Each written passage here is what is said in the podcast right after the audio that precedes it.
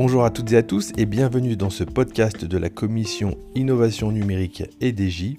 Nous sommes très heureux de vous retrouver dans cet épisode qui fera la part belle au replay du webinar organisé par la commission s'intitulant De la méthode à l'innovation, comment la réactivité et la créativité des juristes ouvrent les champs du possible avec Nathalie Dubois, Olivier Chaduto, Sylvie Katia Setchouti et Stéphane Gauthier. L'événement est animé par Catherine Benarlotz et Brice Mater. Bonne écoute Alors bonjour à toutes et à tous. Nous sommes très heureux euh, de vous recevoir aujourd'hui pour ce webinaire de la commission Innovation numérique et DJ de l'AFGE, l'Association française des juristes d'entreprise. Le webinaire se prénomme de la méthode à l'innovation, comment la réactivité et la créativité des directions juridiques ouvrent les champs du possible. Euh, en élément de contexte, donc, nous vivons dans un monde en constante mutation où la transformation numérique et la prégnance de l'intelligence artificielle bouleversent notre quotidien. Euh, à cette époque où tout s'accélère, certains en appellent même à un moratoire sur l'intelligence artificielle. Vous avez, euh, je pense, vu passer cette tribune d'experts sur, sur ce moratoire dans une période de boom de chat GPT, qui a fait d'ailleurs l'objet d'un d'un atelier avec la commission. L'innovation est partout et les directions juridiques ne sont pas en reste. Elles souhaitent euh, aussi s'inscrire dans, ce mouvement et, elles s'inscrivent dans ce mouvement. Alors, ces dernières années, euh, elles ont aussi entamé des processus d'innovation, de, de, digitalisation, euh, en reconnaissant la nécessité d'évoluer pour accompagner leurs entreprises. De plus, de plus en plus, elles se tournent vers des approches d'innovation juridique et des solutions innovantes pour améliorer et optimiser leurs prestations de conseil aux opérationnels. Cependant, une question demeure, quel est le chemin à parcourir pour atteindre cette innovation au sein de, cette direction juridique? Donc, dans ce webinaire, nous aborderons euh, ce chemin à parcourir pour aller vers cette innovation. Euh, merci beaucoup déjà pour cette euh, rapide introduction, Brice. Effectivement, l'innovation est bien entrée dans le champ lexical des directions juridiques. Il y a une vraie agitation autour de cette thématique de l'innovation mais on constate que euh, en fait cette euh, notion euh, fait l'objet de points de vue souvent très parcellaires quant aux fondamentaux de, l'innovation, au choix de la méthodologie déployée. les uns mettent l'accent sur la créativité, les autres sur les aspects opérationnels. Donc il y a largement de quoi s'y perdre. Et donc, j'ai constaté également dans le cadre des prix de transformation, des prix de l'innovation juridique organisés par le village de la justice, qu'il y avait autant de significations et de pratiques de direction juridique qui invoquent euh, l'innovation juridique. Donc, et finalement, au-delà de tout ce constat, je me pose cette question, euh, c'est est-ce que parler de l'innovation dans le champ juridique a un sens euh, Parce que dans l'inconscient collectif, la matière juridique et la fonction juridique euh, sont associés à l'exigence de, la rigueur euh, et à l'aspect normatif, alors que l'action euh, d'innover convoque l'audace exploratoire et le droit à l'erreur surtout. Donc finalement, innovation et juridique, est-ce que ça ne serait pas un paradoxe? Euh, et l'innovation est pour les autres, c'est bien, mais pas pour les juristes parce que nous sommes des experts avant tout.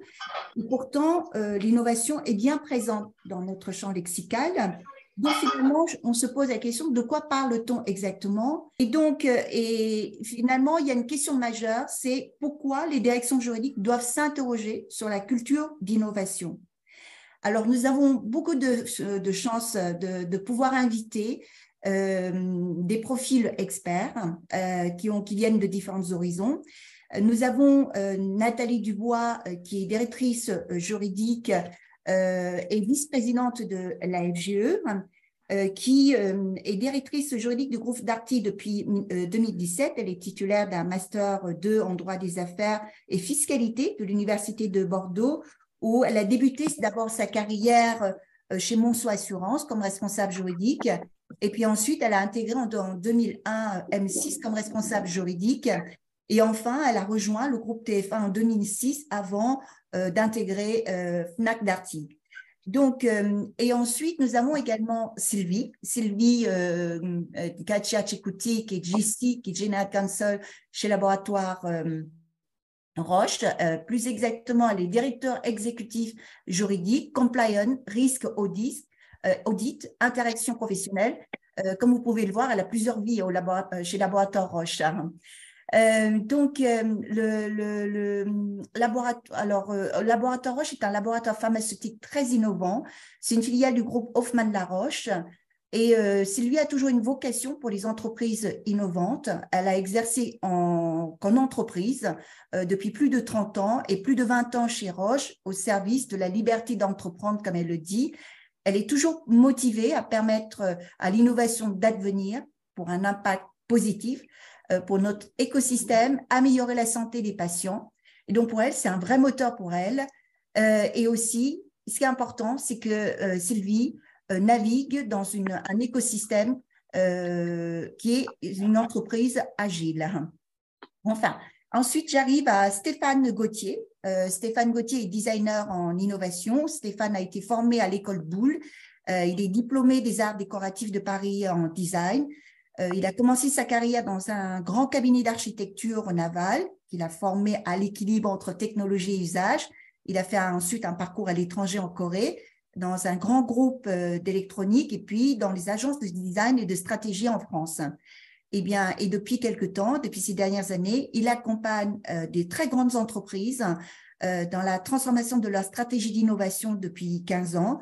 Et puis, il enseigne aussi dans les écoles de renom.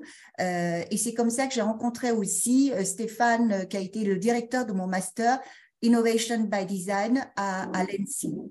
Et nous avons aussi comme invité, comme intervenant, aussi prestigieux, qui est, Olivier Chaduto, que vous connaissez, je pense, à peu près tous. Et Olivier est associé aujourd'hui au sein de Price Water, de, de Price, qui dans la division Legal Business Solutions, euh, il est euh, dans une activité innovante d'accompagnement au service de la transformation de la digitalisation des directions juridiques, fiscales et compliance. Euh, Stéphane avait, euh, Olivier a été fondateur de Day One et qui a rejoint Price depuis 2002. Voilà, donc euh, nous, allons aujourd'hui passer une heure trente avec euh, euh, les quatre intervenants pour aborder quelques questions. d'abord, la question, c'est d'abord pourquoi on parle de l'innovation dans les directions juridiques. Et également savoir un peu quelles sont les méthodologies, quelle est la démarche à suivre, euh, et ensuite, eh bien, on parlera également euh, des différentes méthodes qui, existent et on terminera par cette question, savoir euh, voilà, comment aujourd'hui l'innovation juridique peut être opérée en, en, synergie avec un legal ops et un designer.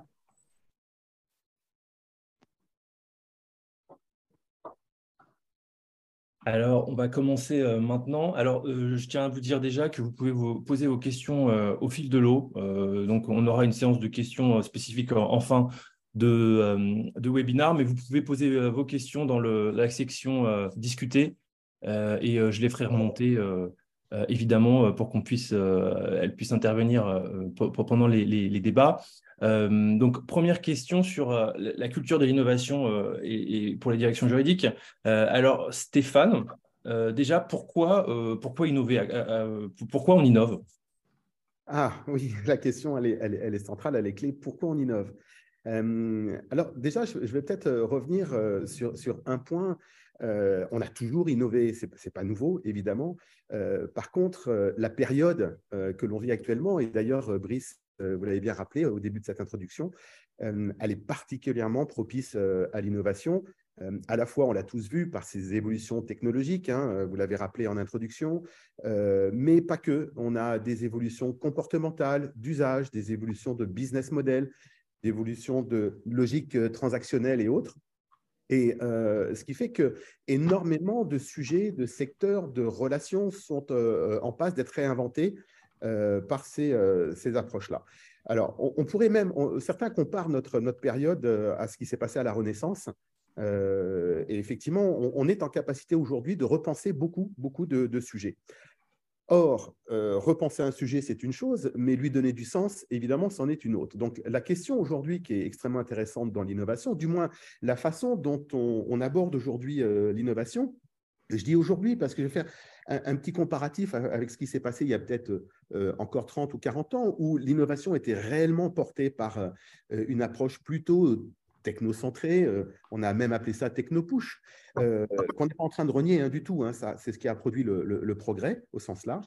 Or, aujourd'hui, je disais qu'on est aussi à la recherche de sens. Donc, ce qui va faire la valeur de l'innovation, c'est la création d'un couple technologie-usage. Et donc, arrive dans le champ de l'innovation cette question de euh, les, cas d'usage euh, qu'il va falloir imaginer. Je prends souvent l'exemple de dire que euh, la technologie du digital, ce n'est pas une technologie aujourd'hui nouvelle. Hein. La digital, ça fait 50, 60 ans que ça existe, le numérique. pour autant, on invente tous les jours de nouveaux usages au, digital. Et donc, ces usages-là, eh ben, il faut les accompagner. Nous, notre métier, c'est d'imaginer ces nouveaux usages avec ces technologies. Je reviens sur ce que je disais. Ce qui fait la valeur d'une innovation, c'est la création d'un couple technologie-usage. Et ce que je trouve très intéressant, la façon dont la question est posée, c'est comment, nous, notre métier en tant que designer et, innovateur, c'est de penser ces nouvelles expériences, c'est de projeter finalement nos clients dans ces usages, ces cas d'usage euh, nouveaux, euh, et comment est-ce que euh, le, juridique peut accompagner ces imaginaires? L'idée, c'est vraiment ça, c'est qu'on ait également ce cadre qui nous permette de faire des choses qui sont euh, non seulement maîtrisées, mais qui sont euh, euh, potentiellement justes dans le cadre dans lequel on, intervient. Donc, voilà moi comment je pourrais peut-être un petit peu définir le pourquoi on, innove aujourd'hui et ce cadre de, ce qu'est l'innovation. D'accord. alors ensuite, j'ai une seconde question. Alors là, il faut que je, pardon, je relance. Absolument. Parfaitement. Alors donc là, j'ai une question pour, euh, pour Sylvie puis pour euh, Nathalie. Euh, donc pourquoi faire entrer cette culture de l'innovation dans le, quotidien des directions juridiques? Pour moi, c'est une évidence. Dans, dans des univers extrêmement réglementés. Et pour moi, la, la, vocation du juriste en entreprise, c'est bien de trouver des chemins dans un maquis réglementaire et législatif et euh, pour trouver ces chemins, pour faire euh, arriver euh, nos projets d'innovation, nos projets d'entreprise, eh bien le, juriste doit vraiment s'inscrire dans une démarche d'innovation parce qu'il y a très peu de place, donc il faut être très inventif. Il faut vraiment pousser les, juristes dans cette culture d'innovation qui, pour moi, la, la valeur d'un département juridique. Voilà.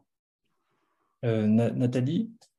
Euh, oui, ben, comme, euh, comme le soulignait Stéphane, il a parlé de, cas d'usage. Et donc, des cas d'usage, quand on est juriste, on en a tous les jours. Donc, on a tous les jours de, nouvelles problématiques à traiter. Stéphane a dit aussi, on a, et comme disait aussi Sylvie, un, monde qui est de, de, plus en plus compliqué. Il y a une interdépendance des différents sujets, une grande complexité. Et on constate que les réponses d'hier ne sont pas forcément adaptées hein, aux questions d'aujourd'hui et elles le seront encore moins aux, questions de demain.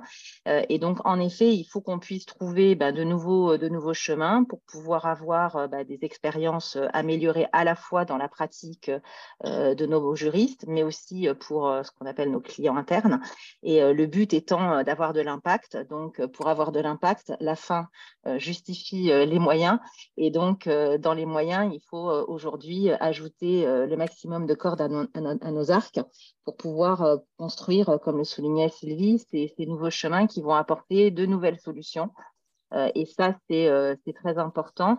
Et je dirais aussi, pour cette culture de l'innovation, elle est d'autant plus importante que ce n'est pas forcément ce qu'on a appris dans, nos études. Et, c'est pour ça qu'il y a une nécessité de pouvoir réinventer la manière d'approcher les, les, problématiques pour trouver ces nouvelles solutions. Merci Nathalie. Alors Olivier, est-ce que tu es, tu es là? Depuis l'introduction. Olivier? J'ai suivi toute l'introduction. Je suis là, ouais. Ah, parfait. Euh, alors, c'est une question justement qui t'est adressée maintenant. Alors, que peut apporter euh, l'innovation aux juristes? En fait, euh, si, si, si j'essaye de remuer un petit peu, je vais dire qu'on ne devrait même pas avoir besoin de ce webinaire. Parce que pour moi, ça fait partie intégrante du rôle du juriste. Euh, on va en parler tout à l'heure, hein, la notion de liberté dans un cadre, freedom within a frame, comme disent les Américains. Ben pour moi, c'est le cœur de la définition d'un juriste. Il a un cadre législatif, réglementaire, etc. Et puis c'est lui ou elle qui doit travailler dans ce cadre. Donc pour moi, l'innovation, elle est, elle est au cœur même du métier de juriste. Euh, j'ai eu la chance de, de, pouvoir faire une thèse euh, récemment en, économie euh, à Paris 2 sur euh, l'impact de, de, la digitalisation sur le, sur le marché du droit et sur le, les directions juridiques. Et j'ai réussi à mettre en, en, valeur, à travers cette, ce doctorat, trois éléments fondamentaux qui démontrent la performance du juridique. Le premier, c'est la gestion des risques. Ça ne va pas vous étonner. Le deuxième, c'est tout ce qui va permettre en fait à l'entreprise de réduire ses coûts de transaction. Bon, c'est très mmh. économique, mais, mais, mais, en fait, souvent on oublie. Et du coup, on ne lit pas du verbe lier, pas du verbe lire, on ne lit pas euh, le travail du juriste avec cette réduction des coûts de transaction et donc euh, une amélioration vraiment de la performance de l'entreprise. Et le troisième, c'est l'innovation. Et si on n'a pas d'innovation juridique, en fait, on, on, on, perd un pan énorme de la valeur de ce que peut apporter le juriste. Donc ça, c'est pour, euh, euh c'est pour peut-être même la, la, genèse même de, de, de, de, la vision, en tout cas la mienne, hein, on, peut, on peut discuter, de, de, ce que doit faire un juriste. C'est au cœur de, son travail. Le deuxième point, qui est un point en, écho à, ce qui a été dit, hein, à la fois par Sylvie, Nathalie ou Stéphane, c'est qu'aujourd'hui, je trouve qu'on on est... Euh, alors Stéphane a, pas très, comme toujours raison, il a parlé de la Renaissance. Je rappelle que la Renaissance, c'est 14e, 15e siècle. La Renaissance, il y a un petit truc qui a été inventé, un tout petit truc hein, qui a été inventé, qui s'appelle l'imprimerie. 1450. Et là, nous, on a un tout petit truc qui a été inventé, c'est euh, l'IA. Alors l'IA n'a pas été inventé hier, hein. l'IA a été inventé euh, 1950. Vous avez euh, certainement vu hein, les premiers euh, avancées euh, de l'IA avec notamment Turing et puis et puis tout ce qu'il a tout ce qu'il a posé comme fondation, qui est aujourd'hui en fait au cœur de, de ChatGPT, parce que ChatGPT c'est bien une réponse au test de Turing, à savoir est-ce que est-ce qu'une machine peut faire croire que c'est un homme qui est derrière quand elle vous répond Et en fait, cette, cette technologie, faut pas confondre les acronymes, mais cette technologie euh, IA est appelée elle aussi GPT en économie. On appelle ça GPT au sens, ça s'appelle, ça veut dire General Purpose Technology. Et qu'est-ce qu'une General Purpose Technology euh, en économie? C'est une technologie qui va révolutionner la totalité des industries et des secteurs, et donc des métiers. Et donc, je reviens sur Stéphane, la Renaissance avec l'imprimé a révolutionné euh, complètement en fait euh, la, transmission de la, de la connaissance, du savoir. Et là, en fait, l'IA est en train aussi, à son tour, il y a eu d'autres technologies entre-temps, hein, bien sûr, de révolutionner la, la totalité. Et, et, et, moi, je vois quatre ruptures, et je m'arrêterai après ces quatre ruptures. La première rupture, je viens d'en parler, c'est la digitalisation, une rupture digitale qui est phénoménale. Et ChatGPT et Harvey, euh, euh, qui, qui, qui, suit derrière, dont, dont, dont, je peux parler, puisqu'on a, on a signé un partenariat exclusif la semaine dernière avec eux, euh, si ça vous intéresse. La deuxième, la deuxième rupture, c'est la rupture réglementaire. C'est une réglementation qui est une croissance normative. Hein, on en a parlé. Et puis euh, le fameux euh, l'extraterritorialité. Et puis ça, ça, ça, ça, va partout. Alors souvent digital. Et puis euh, la création de nouvelles lois de réglementation va de pair. Et on va voir que de pair bah, va aussi de pair la notion de lobbying, qui est aussi pour le juriste intéressant, de pouvoir faire en sorte que ce que les ingénieurs développent d'un point de vue technologique bah, ait le droit euh, en fait de fonctionner et d'être vendu. Hein on, a, on peut développer des voitures euh, sans conducteur, mais est-ce que le droit nous permet d'avoir des voitures sans conducteur? Il, y a, quand même du travail de lien entre ce que fait le juriste et, puis ce que fait l'ingénieur. La troisième rupture, on la vit euh, encore plus en ce moment, c'est une rupture géopolitique. On voit bien qu'aujourd'hui, au cœur de la géopolitique, il y a des sanctions, il y a, tous les sujets d'export contrôle. Bah, on appelle qui? On appelle le général Counsel qui va répondre à des sujets géopolitiques pour savoir est-ce que on peut faire, pas faire, etc. Et puis la quatrième rupture, et je m'arrêterai, c'est ce que j'appelle la rupture sociétale sociétale au sens euh, toute l'approche du consommateur, du citoyen, de l'environnement, du climat, du, social. Euh, on peut mettre, euh, on peut mettre beaucoup de choses. Et ben, toutes ces ruptures-là créent une, transformation de, de, de notre, c'est même pas notre écosystème, c'est de, de, notre vie, de, de, notre société ou de la société, comme on disait en Grèce, qui fait que bah, les seules personnes, c'est peut-être un petit peu, euh, un petit peu abusé. En tout cas, les personnes importantes qui peuvent aider à répondre à ces questions-là sont quand même les juristes ils vont répondre à ces ruptures digitales, réglementaires, géopolitiques et, et sociétales. Donc l'innovation, pour moi, elle est, euh, elle, est, elle est au cœur, une fois encore, du travail, du métier et de la valeur du juriste. Merci Olivier. Euh, Stéphane et euh, Sylvie, euh, quel, quel, rôle joue la, la culture d'entreprise dans, dans, cette culture euh, d'innovation juridique? Euh, Stéphane d'abord ben, euh, quel rôle elle joue Effectivement, par rapport à ce que vient de dire Olivier, on va bien se rendre compte qu'elle est centrale pourquoi elle est centrale, la culture? Parce qu'elle n'est pas réservée, entre guillemets, à ceux qui pensent l'innovation. Elle n'est pas réservée aux ingénieurs, aux designers ou aux marketeurs. Euh, euh, euh, Olivier l'a très, très bien dit, ce sont des, sujets qui vont transformer l'intégralité non seulement des métiers d'une entreprise, de nos vies pour, certains, pour certaines technologies. et donc, en fait, il faut, et ça, ça a commencé aujourd'hui à, bien s'implémenter, il faut passer euh, de spécialistes de l'innovation, ce qui a été le cas pendant longtemps euh, avec des gens qui étaient dédiés euh, à ça, avec des espaces qui étaient dédiés à la recherche et à l'innovation, à une culture de l'innovation. tous les métiers demain devraient recevoir favorablement cette fameuse ce pas de côté, cette zone grise dans laquelle chacun va porter finalement son, son, expertise et son regard.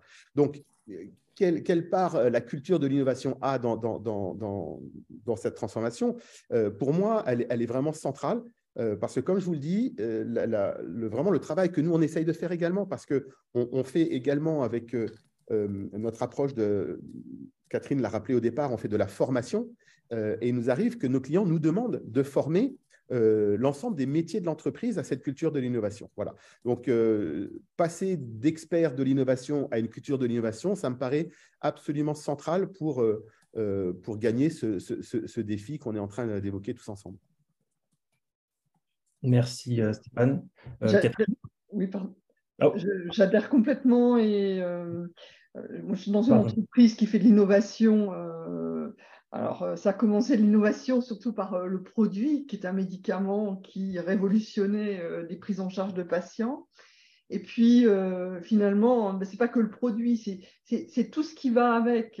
on, travaille maintenant plutôt sur des parcours de patients. Et puis, finalement, on en, vient à même organiser l'entreprise pour favoriser l'innovation avec une organisation beaucoup plus plate. Et, finalement, le, juriste, dans son travail, doit également innover pour permettre à cette innovation euh, d'arriver le plus facilement sur le marché. C'est comme ça que euh, le, juriste va être très en amont dans le projet pour pouvoir l'ouvrir au maximum et euh, sortir d'un rôle de fin de ligne où on dit oui ou non le rôle de valideur. Donc, c'est en effet un changement de culture majeur euh, d'être intégré très très en amont des projets pour vraiment accompagner l'innovation. Donc en effet, toute l'entreprise doit se mettre au diapason de l'innovation euh, pour euh, qu'elle puisse s'exprimer le mieux possible. Voilà. Merci Sylvie. Oui, mais merci Sylvie. C'est vrai que tu rappelles un peu cette obligation quelque part pour les directions juridiques d'accompagner les, les, projets d'innovation. mais encore une fois, je, je je me permettrai un peu d'aller à votre rencontre. Quand je vous écoute, c'est passionnant. On a tous envie d'aller dans, l'innovation. Encore une fois, l'innovation est un mot quand même qui fait peur, qui fait peur aux juristes dans le sens où on dit oh très bien, euh, on, innove, mais est-ce que ça a un sens pour nous? Parce qu'on fait un métier de technicien, on est euh, euh, on est expert et faire l'innovation, c'est quelque part c'est accepter les erreurs, prendre des risques. parce qu'aujourd'hui, dans l'inconscient collectif, quand on parle de droit, de fonction juridique, toutes ces deux images, ces images-là sont associées à, la rigueur, à l'aspect normatif. Et quand on parle d'innovation, ben, c'est l'audace exploratoire, c'est l'erreur, c'est l'échec. Donc, est-ce que ça a un sens de parler d'innovation juridique euh, ainsi euh, euh, J'aimerais bien avoir ton, ton avis, Stéphane.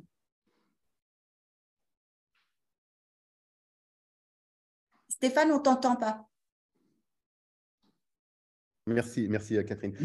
Euh, oui, bien sûr, je vais, ça a un sens, mais je par rapport à ce qu'on s'est dit euh, depuis le début, je ne vais pas vous dire l'inverse, mais je vais essayer d'expliquer pourquoi. tout à l'heure, j'évoquais évidemment cette question de d'imaginer des cas d'usage, de, révéler des nouveaux territoires de recherche. Et ce mot d'innovation, évidemment, il est, il est emprunt de prise de risque. C'est évident. Et ce qui, tel que tu l'évoques, la prise de risque n'est pas a priori évidemment le territoire euh, favori euh, du département juridique. Euh, or, il y a aussi quelque chose qui est très intéressant d'observer, à observer, pardon, c'est que depuis une vingtaine d'années, on a grandement repensé les processus d'innovation. Tout à l'heure, j'évoquais en introduction qu'il y a eu toute cette partie où l'innovation était très liée à la technologie. Hein, je parlais tout à l'heure de technopush. Une fois de plus, ça a été très favorable à ce qu'on a appelé le progrès, euh, ce qu'on continue d'ailleurs. Euh, on a loin de moi l'idée qu'il ne faut plus de technologie. mais je disais qu'on était aussi à la recherche de sens, puisque de la technologie pour la technologie, c'est quelque chose qui n'a plus, forcément du sens pour nous. Et donc, cette question derrière qui, qui émerge, c'est de se dire comment est-ce que je peux déployer des processus euh, d'innovation tout en euh, mettant en place du management du risque. Donc là, quand je commence à dire ça, innovation et management du risque, peut-être que je commence à me rapprocher à un univers euh, qui parle un peu plus au département juridique, c'est comment est-ce que l'on fait du management du risque dans un processus d'innovation pour deux raisons. la première, on va être, clair, hein, pour une raison économique, puisque bah, on a tout intérêt pour l'entreprise que l'innovation qui arrive sur son marché bah, trouve son public et que ce soit un succès.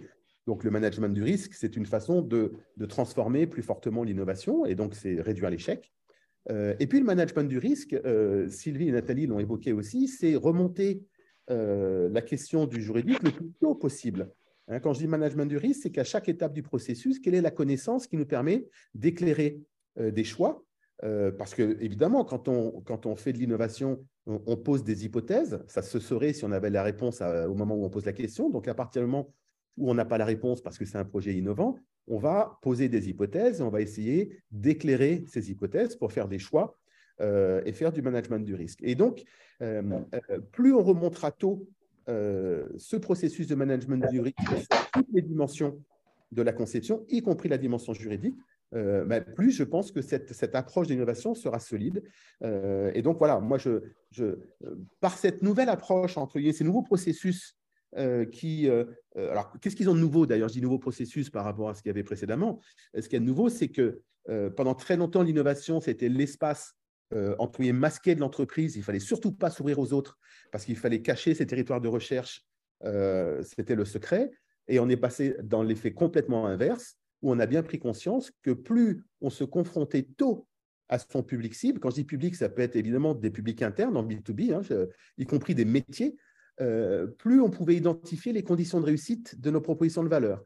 Et ces fameuses conditions de réussite, c'est une façon de faire du management du risque et de faire des choix éclairés. Donc, je pense que euh, on, est aujourd'hui dans une voie où on aborde des méthodologies ou des approches, je ne vais pas parler de méthodologie, mais des approches euh, d'innovation qui sont de plus en plus compatibles avec la culture du juridique. Mais alors, c'est vrai, tu, tu, as raison, c'est vraiment prendre les choses bien en amont. Mais encore une fois, comme je te dis, euh, c'est notre fonction de, juriste, c'est quand même une fonction euh, euh, qui est quand même enfermée dans un cadre. On, nous a éduqués hein, à ne pas nous tromper, à, être dans la perfection. La faculté nous a pas appris à, à gérer les, à accepter les erreurs.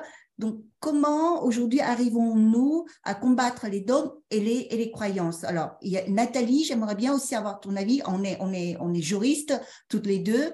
Euh, moi, c'est vrai que je me pose très souvent cette question. Je dis comment arrivons-nous à faire un pas sur le côté? Nathalie, je pense que toi, à ton côté, tu, tu as aussi observé euh, le, comment ton équipe, tu, tu arrives à les embarquer aussi dans tes projets. Et comment tu, tu affrontes cette situation? Alors, euh, comme, tu le dis, effectivement, oui, on a été, euh, formé justement pour essayer d'avoir la maîtrise finalement de, toutes les situations et euh, justement d'éliminer au maximum le risque. Donc, c'est sûr que c'est plutôt antinomique pour un juriste d'accepter le risque. maintenant, je pense que pour pouvoir rentrer dans cette dynamique, il faut plutôt voir le droit comme un outil que comme une finalité. Et quand on dit est-ce que euh, est-ce que euh, il y, a un sens, mais finalement le sens il est dans la finalité. Et à partir du moment où on accepte finalement que le droit ne soit qu'un outil, on accepte que cet outil il doit être utilisé avec d'autres outils et avec des outils collaboratifs, les outils euh, qui sont ceux des parties prenantes. Et il faut aussi euh, accepter que, bien entendu, on a hein, dans, notre ADN de euh, maîtriser au maximum le risque, euh, parce que ça nous rassure aussi et que ça rassure l'entreprise. Et aujourd'hui, on a de toute façon tout converge vers le fait au maximum de maîtriser les risques, hein, tout ce qui est les principes de contrôle interne, les cartographies de risque, les facteurs de risque. Donc, on a vraiment une, injonction à, à, maîtriser les risques, mais il faut aussi accepter le fait que si les risques sont probabilisables, on peut avoir des Hein, de réduction des risques et de quantification des risques, à la fois dans l'occurrence et dans l'impact, l'incertain sera jamais probabilisable. Et donc, il y a une part d'incertitude. Et cette part d'incertitude, ça a été euh, dit dans les interventions précédentes, elle est de plus en plus grande. Et donc, il faut finalement euh, accepter d'être de moins en moins en contrôle de la situation, de dire finalement on va faire son maximum pour maîtriser les risques, mais là, entre guillemets, il n'y aura pas forcément de bonnes solutions, il y aura de moins mauvaises solutions. Et il faut aussi accepter, et ça c'est peut-être quelque chose, enfin c'est certainement quelque chose qu'on n'apprend pas, euh, c'est quand on crée des solutions, on va avoir des intuitions, parce qu'on n'aura pas de certitude. Et, je pense, et ça euh, c'est beaucoup dit par Stéphane, hein, dans le processus d'innovation, on sait, on a une intuition, c'est l'intuition de départ, et ensuite on va construire un chemin, et au fur et à mesure du chemin, l'intuition va être confrontée à l'épreuve de faits, à l'épreuve euh, d'éléments, et l'intuition peut changer. Et ça, c'est une vraie euh, part, euh, une vraie part en fait finalement d'incertitude qui, alors c'est à la fois très très très stimulant parce que ça veut dire qu'on ne sait jamais vraiment où est-ce qu'on va arriver. Je pense mmh que Stéphane en parlera. On arrive parfois à des endroits qu'on n'avait pas du tout anticipés, et ça fait partie du chemin. Et, c'est vrai que c'est quelque chose qui est euh, probablement contre-intuitif avec le droit, où en fait on a l'impression qu'on sait vers où on va aller, mmh alors qu'en fait le droit n'est qu'un outil, n'est pas une finalité en soi. Je pense que c'est vraiment ça le plus important, euh, je pense, à, intégrer dans, les processus. Ouais effectivement, tu, as raison aussi de rappeler qu'il faut vraiment euh, cette acceptation d'aller vers l'inconnu. Je crois que c'est quelque chose aussi qui, euh, qui te parle aussi, Sylvie, parce que tu me dis souvent, euh, c'est voilà, faire ce pas sur le côté pour ouvrir les champs du possible. Oui, exactement. Je suis très, très sensible à, ce que dit Nathalie sur, oui, le, droit n'est qu'un moyen. Faut, il faut, faut plus aimer le droit parce que c'est qu'un moyen. Si on aime le droit comme une finalité, alors là, je pense qu'on n'est pas bien parti pour, euh, pour innover. Oui, je, suis complètement d'accord sur le fait qu'on a souvent été cantonné en tant que juriste pour dire euh, noir ou blanc, c'est oui ou c'est non. Et en fait, euh, dans cette approche par le risque, c'est naviguer dans les eaux grises. Et c'est là qu'on va pas trouver un passage. C'est pas toujours confortable.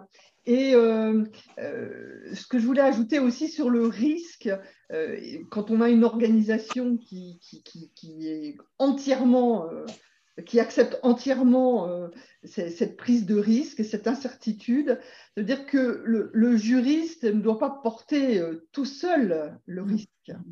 Donc, ça nécessite aussi de trouver le contrat avec son, son client interne ou final pour euh, dire bon voilà on peut on peut peut-être passer là mais il euh, faudra le faire comme ça qu'est-ce que tu en penses?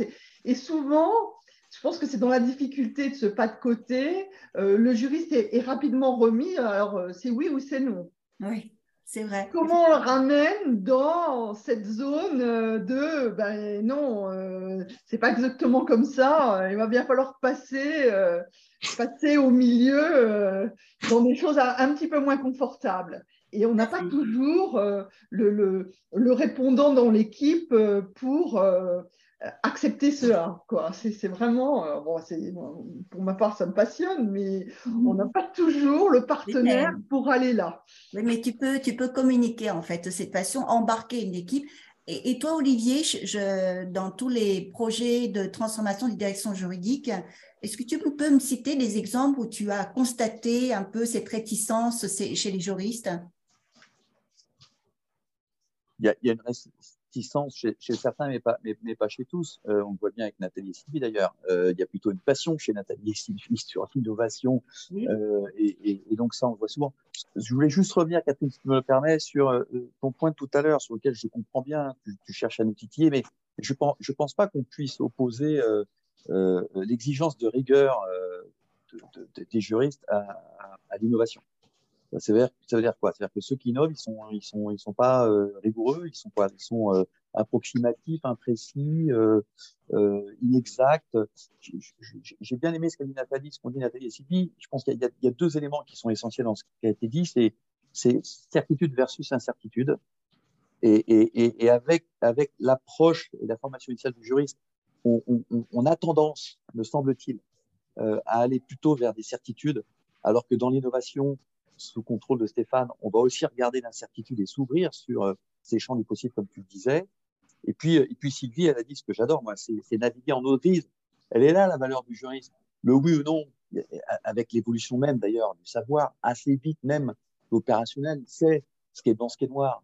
On le sait quand même. Ce qui est gris, on ne sait pas. Et c'est là où on a la vraie valeur du juriste. Et dans le gris, c'est là où en fait il innove. Donc, donc ce, ce, frein qui peut peut-être venir d'une de, de, de, formation euh, qui va peut-être un peu trop dans le juridisme, euh, euh, devrait être une formation qui est un peu plus ouverte vers le côté très opérationnel, concret, aide à, à, la société avec un petit S et à la société avec un grand S de, ce professionnel du droit. Et ça, je trouve que c'est intéressant. Donc les freins, il y en a, mais il y en a pas seulement chez les juristes, hein, tu sais, dans l'innovation, dans les freins d'innovation, il y en a aussi euh, même euh, chez les financiers, chez les marketeurs, euh, chez les acheteurs, chez les business, il y en a, il y a pour tous. Et on revient sur, sur la nature humaine. Mm-hmm. Et, et, et, moi, ce que j'essaie de dire souvent, c'est, je, je, suis très réducteur quand je dis ça, mais je dis le XXe siècle était le siècle inventé par Microsoft, ce fameux copier-coller. Hein. On est très content de faire euh, CTRL-C, CTRL-V. Pour ceux qui ne connaissaient pas le raccourci, ben voilà, comme c'est le connaissent. Euh, mais là, pour arrêter le copier-coller, c'est fini le copier-coller. Avec les quatre ruptures dont j'ai parlé, si on fait du copier-coller, on va directement dans le mur. Donc, on, peut être rassuré en disant, je, sais comment je faisais hier, et si je fais un copier-coller, ça a peut-être un petit peu de sens. Bon, donc j'ai pas la page blanche, mais, mais, mais, mais c'est plus le copier-coller dont on a besoin pour naviguer dans, dans cette eau grise dont nous parlait Sylvie, pour naviguer dans ces incertitudes dont parlait Nathalie et pour pouvoir répondre à, à, faire ce pas de côté dont, dont, dont tu le regardes. Donc, il, faut arrêter le copier-coller, euh, intellectuel, hein, je parle, bien évidemment. Euh, il faut pas avoir peur et accepter euh, le regard différent. C'est pour ça que le juriste sort de son bureau, il doit être de plus en plus euh, en interaction, il est de plus en plus, ce qu'Adi Gartner appelle la smart collaboration, c'est-à-dire en interaction complète avec le fiscaliste, avec l'opérationnel, avec l'acheteur, avec le marketeur. Et, les solutions sont tellement complexes que seuls des regards euh, venant d'horizons différents vont apporter là où les solutions qu'on est en train de chercher. Donc, faut pas avoir peur de confronter son point de vue à l'autre. C'est pour ça d'ailleurs que moi, ça fait 20 ans que je dis que le directeur juridique, la directrice juridique doit être absolument au COMEX et pas sous directeur financier. Au passage, je passe un message qui me semble important parce que c'est pas c'est pas une vision qui est celle du directeur financier et qui fait, euh, qui, mm. et, qui, qui, pourrait reporter ce qu'il a pu comprendre de son directeur juridique, c'est une autre vision. Je dis pas qu'elle est meilleure, hein, mais c'est une autre vision euh, euh, qui doit apporter en fait son, son, regard. Et la vision du directeur juridique ou de la directrice juridique n'est pas plus mauvaise et n'est pas meilleure. Hein, D'ailleurs, c'est une autre vision. Elle est intéressante justement euh, à apporter cette confrontation, cette maïotique intellectuelle qui est nécessaire, parce que si on n'a pas, euh, si on n'a pas de vision différente, on ne sait pas définir la chose. Et pour terminer, je donne un exemple. Si, si, si on, prenait des gens qui vraiment ont un bandeau noir sur les yeux depuis leur naissance et n'ont jamais vu la Tour Eiffel, et qu'on leur dit, on met quelqu'un en bas de la Tour Eiffel en dessous, on met quelqu'un en Trocadéro, on met quelqu'un sur un hélicoptère et qui regarde la Tour Eiffel, je peux te dire que la définition même de ce qu'ils voient ne serait pas la même. Et pourtant, la tour Eiffel, c'est quelque chose de très concret. Donc, l'apport de ces différents points de vue, la diversité des points de vue, la diversité, euh, on pourrait en parler, mais ça fait partie pour moi de l'innovation, euh, c'est au cœur de, ce que doivent faire aujourd'hui les juristes dans leur travail au quotidien avec l'ensemble des parties prenantes. Tout à fait, je suis, d'accord avec ton analyse. Effectivement, euh, c'est vrai que l'innovation, ceux qui font l'innovation, pour moi, c'est, on dit très souvent l'acceptation des risques et des erreurs. Mais encore une fois, euh, faire l'innovation, pour moi, il y a aussi un cadre. Il y a un cadre, il y a des conditions de réussite. Euh, euh, Brice, voilà, il y a des conditions de réussite. Et j'aimerais bien que Stéphane, qui a expérimenté beaucoup de projets d'innovation, est-ce que tu peux un peu nous parler d'une manière générale de ce cadre, de ces, conditions de réussite pour un processus d'innovation? Stéphane, on t'entend pas, Stéphane. Pardon, deuxième fois. Pardon, oui, bien sûr, avec plaisir. Euh, euh, effectivement, l'innovation s'inscrit dans un cadre et, et j'allais même dire c'est extrêmement important qu'on définisse le cadre. Parce que le cadre, c'est aussi ce qui va nous permettre de, faire, de faire ce fameux pas de côté, de, de, s'autoriser des choses euh, qu'on ne se serait pas autorisé dans une situation nominale. Donc, euh, ça, c'est extrêmement important. Alors, euh, déjà, la, chose que l'on traite quasiment sur tous les projets, c'est que un projet d'innovation se fait sur un périmètre restreint, avec peut-être un enjeu qui n'est pas un enjeu transformatif euh, total de l'entreprise. C'est-à-dire qu'on on commence petit pour pouvoir évidemment euh, implémenter et, voir plus grand. Euh, ce serait entre guillemets très dangereux puisque tout le monde l'a rappelé, hein, innover même si on fait du management du risque, c'est quand même naviguer dans l'incertitude. Ce serait évidemment extrêmement dangereux de, tout miser, absolument tout miser sur la transformation d'une entreprise, sur un projet d'innovation. Donc, le, fait de définir le cadre, dans quel contexte on le fait, sur quel périmètre projet, euh, qu'est-ce qu'on s'autorise euh, comme euh, zone grise? On peut définir également la zone grise que l'on peut s'autoriser sur ce projet-là. C'est en fait, dès le départ, donner à chacun finalement de nouvelles règles du jeu. et ça, c'est extrêmement important. après, le deuxième élément du cadre dans les, les processus d'innovation, certains en ont déjà parlé, quasiment tous, que ce soit Olivier, que ce soit Nathalie ou Sylvie. Aujourd'hui, l'innovation, elle est pluridisciplinaire, elle n'est pas réservée évidemment à des spécialistes de l'innovation. Euh, et donc le cadre aujourd'hui, il, est il est de plus en plus euh, dans une approche euh, collaborative. Je, parlais tout à l'heure d'une approche ouverte. le mot qui est, qui est aujourd'hui dans, dans, toutes les lèvres quand on fait l'innovation, c'est le co, hein, c'est co-création, co-développement, co-test, co-évaluation. Il y a, il y a cinq, sept dimensions du co et que nous, on appelle entre guillemets ces différentes dimensions du code dans, les processus d'innovation. Euh, et c'est bien la preuve que cette richesse-là, euh, c'est aussi une façon d'aborder différemment euh, l'innovation, chose qui n'était pas du tout présente il y a encore une trentaine d'années. Donc, quand, on parle de cadre, en fait, c'est tout ça. C'est à la fois la façon dont on autorise les choses, le périmètre dans lequel on, définit l'espace de travail de chacun. On va, on va y revenir. D'accord. La façon dont on interagit avec euh, l'ensemble des, parties prenantes et des, métiers, euh, et la façon dont on s'autorise, entre guillemets, à aller chercher euh, des solutions qui ne seraient pas dans, le, cadre de la situation nominale. Pour la petite anecdote sur cette fameuse zone grise qu'évoquait Sylvie et, et, sur le projet qu'a évoqué Olivier au tout début en disant, ben voilà, le juridique doit accompagner les ingénieurs. Euh, qu'est-ce que serait le véhicule autonome si on ne pensait pas au juridique et les conséquences qu'il y a derrière L'anecdote est quand même assez intéressante, puisque euh, Google, qui a travaillé pendant quatre ans sur son véhicule autonome sur des circuits privés, parce qu'il n'avait pas le droit évidemment de circuler euh, en ville, à un moment donné a acquis suffisamment de connaissances pour pouvoir se dire ben, maintenant il faut qu'on passe en situation réelle. Euh, mais euh, évidemment, c'est impossible, la loi nous l'interdit.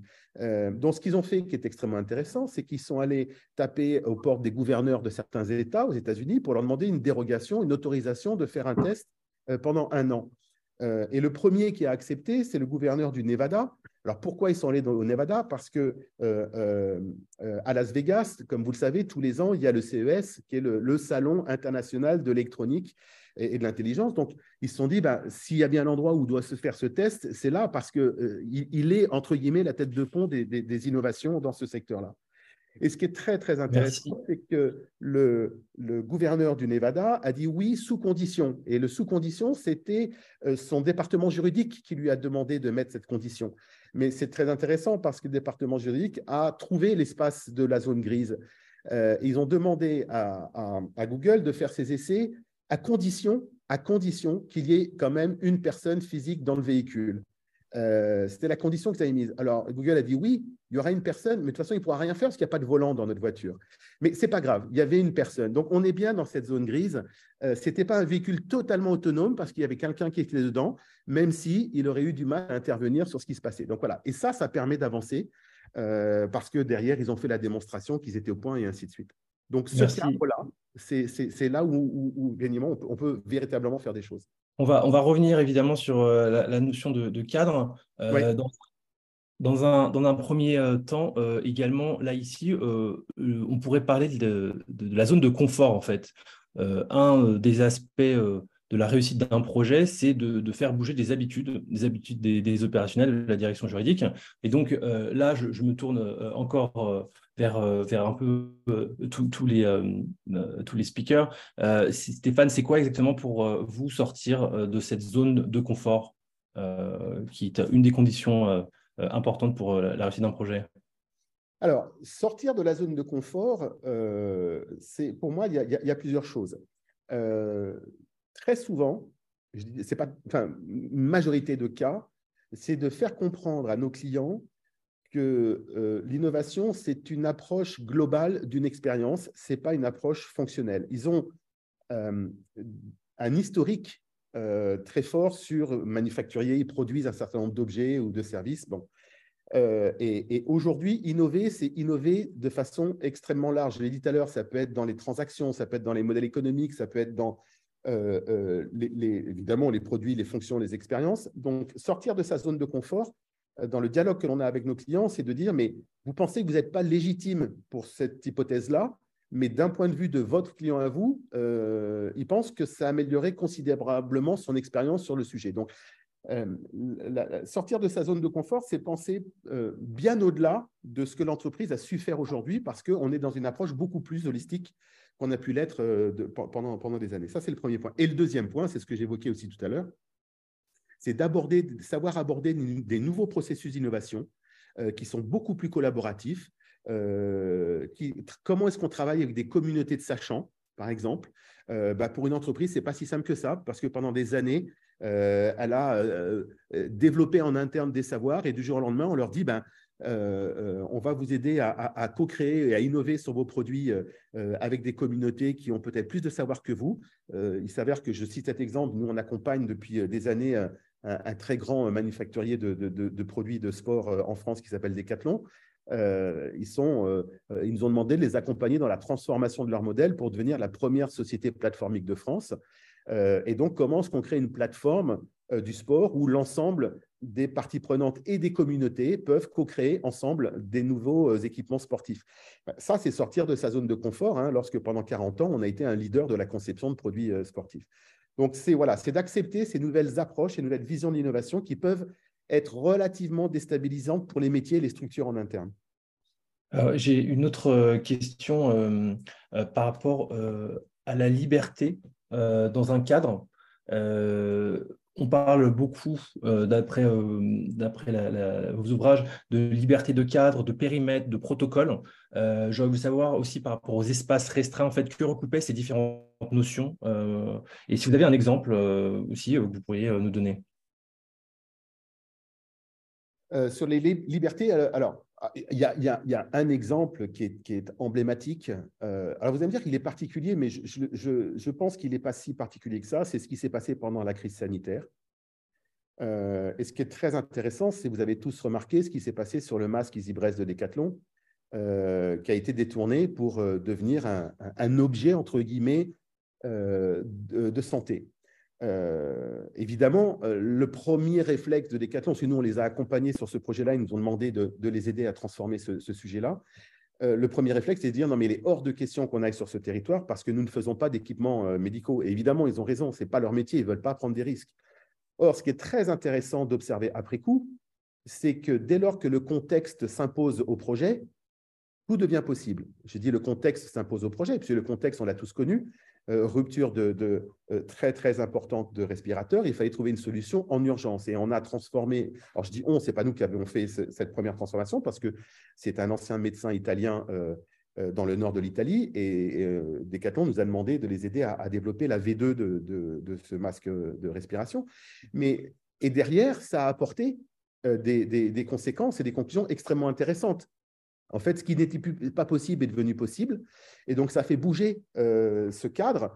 Euh, et aujourd'hui, cette expérience-là euh, réinterroge complètement le processus de validation des équipements médicaux. Hein. avant ce projet-là, il fallait deux ans pour avoir la validation pour un équipement médical. comment se fait-il qu'on a pu faire un équipement médical en une semaine et demie? Et donc, voilà, à un moment donné, ça produit un certain nombre de choses. Mais ce qui est intéressant, c'est que l'innovation est née d'un facteur exogène. Donc, euh, on doit aussi en tirer des conclusions. Comment peut-être, comment est-ce qu'on fait pour mettre nos clients et, certaines situations en situation non nominale qui favorisent l'innovation? C'est une question qui est assez intéressante parce qu'on voit que ça a produit des choses extrêmement intéressantes et que ça a fait bouger ces fameux cadres et ces espaces de liberté qui étaient avant des espaces non libres. Tout à fait, c'est vrai, c'est important d'expliquer un peu ce que ça veut dire se fixer un cadre et avoir cette liberté dans ce cadre.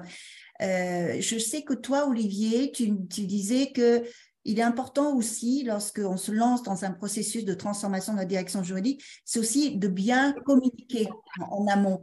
Euh, qu'est-ce que tu conseilles aux directions juridiques qui se lancent dans un processus d'innovation? Comment communiquer ce cadre-là euh, pour se préparer ensuite à l'échec? Et je demanderai à Sylvie et à, Nathalie de me dire aussi ce qu'elles pensent de l'échec également, comment elles vivent l'échec aussi. Est-ce que tu peux déjà, Olivier, un peu donner des recommandations dans ce cadre de communication aussi? Oui, ben, j'espère que lancer un plan de transformation, c'est pas se préparer à l'échec. Mais euh, euh, je, voudrais juste me permettre de rebondir, comme on dit, sur, deux sujets, revenir sur le, point de brise, sur la zone de confort, pour qu'on soit j'espère bien d'accord, ou alors pas du tout d'accord. Pour moi, la zone de confort, euh, c'est un cercueil avec des coussins aujourd'hui. Donc c'est sympa, hein, mais euh, enfin moi j'aime pas trop. Mais mais mais mais ce qu'il faut aussi savoir, c'est même pas est-ce que vous devez sortir de votre zone de confort. C'est que la zone de confort, c'est un cercueil avec des coussins. C'est que l'évolution, euh, je vais pas reprendre les quatre ruptures, mais l'évolution aujourd'hui, euh, pas seulement technologique d'ailleurs, c'est bien, hein, l'innovation, c'est pas la technologie, hein, ça sera que la technologie. Il y a plein de sujets dont euh, Stéphane, Sylvie, Nathalie ont parlé. Euh, si, si, on ne bouge pas, on est mort. Si on ne bouge pas, euh, ces évolutions, et là en l'occurrence technologiques, vont prendre le pas sur nous.